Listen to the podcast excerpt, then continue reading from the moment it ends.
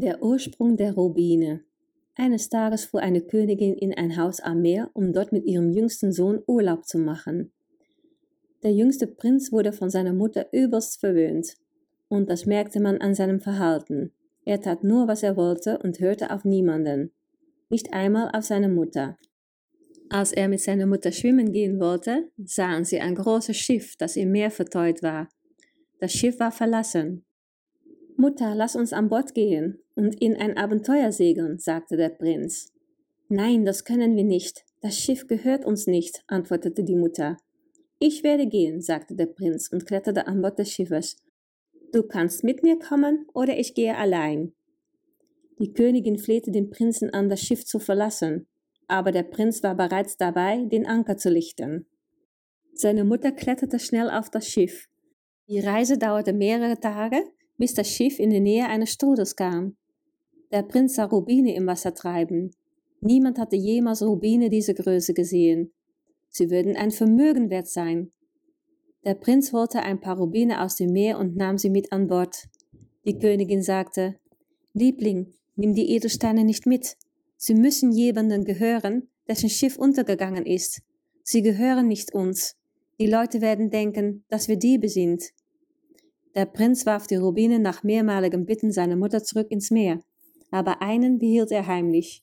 Kurze Zeit später erreichte das Schiff den Hafen der Hauptstadt eines Königs.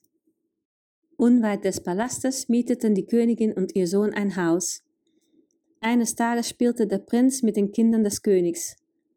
Sie spielten mit Murmeln. Der Prinz benutzte den Rubin als Murmel. Die Tochter des Königs sah vom Balkon aus zu. Der Rubin erregte ihre Aufmerksamkeit und sie bat ihren Vater, den Edelstein von den Jungen zu kaufen. Noch am selben Tag bat der König den Jungen, mit dem kostbaren Edelstein zu ihm zu kommen. Als der Junge ankam, war der König über die Größe des Rubins erstaunt. Er fragte ihn, woher er ihn habe. Der Junge antwortete, er habe ihn im Meer gefunden. Der König bot tausend Rupien für den Edelstein. Der Prinz, der den Wert nicht kannte, hielt dies für einen guten Preis. Als die Königstochter den Rubin bekam, steckte sie ihn in ihr Haar und sagte zu ihrem Papagei, Oh, sehe ich nicht wunderschön aus mit diesem Rubin in meinem Haar? Der Papagei antwortete, Nun, nein, du siehst lächerlich aus. Du solltest zwei in deinem Haar haben. Die Tochter fühlte sich schlecht wegen dem, was der Papagei gesagt hatte, und sagte zu ihrem Vater, Wenn du nicht mehr Rubine für mich kaufst, hat mein Leben keinen Sinn und ich werde aufhören zu essen und zu trinken. Das machte der König sehr traurig und er bat den Jungen, zu ihm zu kommen. Hast du noch mehr Rubine? fragte der König. Nein, antwortete der Junge. Es gibt noch mehr im Meer, weit, weit weg. Ich kann sie für dich holen.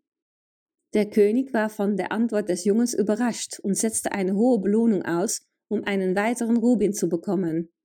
Der Junge ging nach Hause und erzählte seiner Mutter, dass er Rubine für den König besorgen würde. Die Königin flegte ihren Sohn an, nicht zu gehen. Aber der Junge war fest entschlossen. Nichts konnte ihn aufhalten, und so bestieg er dasselbe Schiff, mit dem er gekommen war. Auf See stieß er erneut auf den Strudel. Diesmal wollte er genau wissen, woher die Rubine kamen. Also segelte er in die Mitte des Strudels. Dort sah er eine Öffnung, er sprang hinein und ließ sein Schiff um den Strudel kreisen. Auf dem Grund des Ozeans sah er einen wunderschönen Palast. In einer großen Halle sah er den Gott Shiva.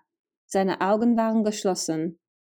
Über den Kopf von Gott Shiva war ein Raum, in dem eine außergewöhnliche schöne junge Frau lag. Als der Prinz näher kam, sah er, dass ihr Kopf von ihrem Körper getrennt war. Aus dem Kopf quollen die roten Rubine, die im Ozean schwammen. Neben dem Kopf der schönen Frau sah der Prinz zwei kleine Stäbe. Einer war aus Silber und einer aus Gold. Der Prinz konnte nicht anders, als sie aufzuheben, aber er ließ aus Versehen den goldenen Stab auf den Kopf fallen. Der Kopf vereinigte sich wieder mit dem Körper und die Frau stand auf. Die junge Frau war überrascht, einen Menschen zu sehen und fragte ihn, wie er zu ihr gekommen sei. Der Prinz erzählte ihr die ganze Geschichte. Daraufhin sagte sie, du musst sofort gehen. Wenn Schiefer aufwacht, wird er dich töten.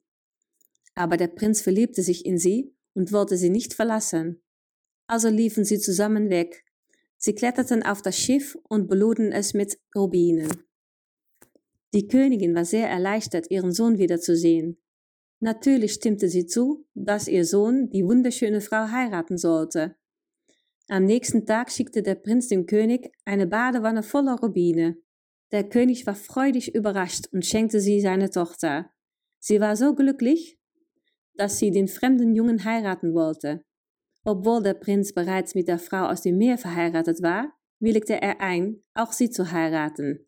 Alle waren einverstanden und glücklich. Und sie lebten glücklich bis an ihr Lebensende und hatten viele Kinder.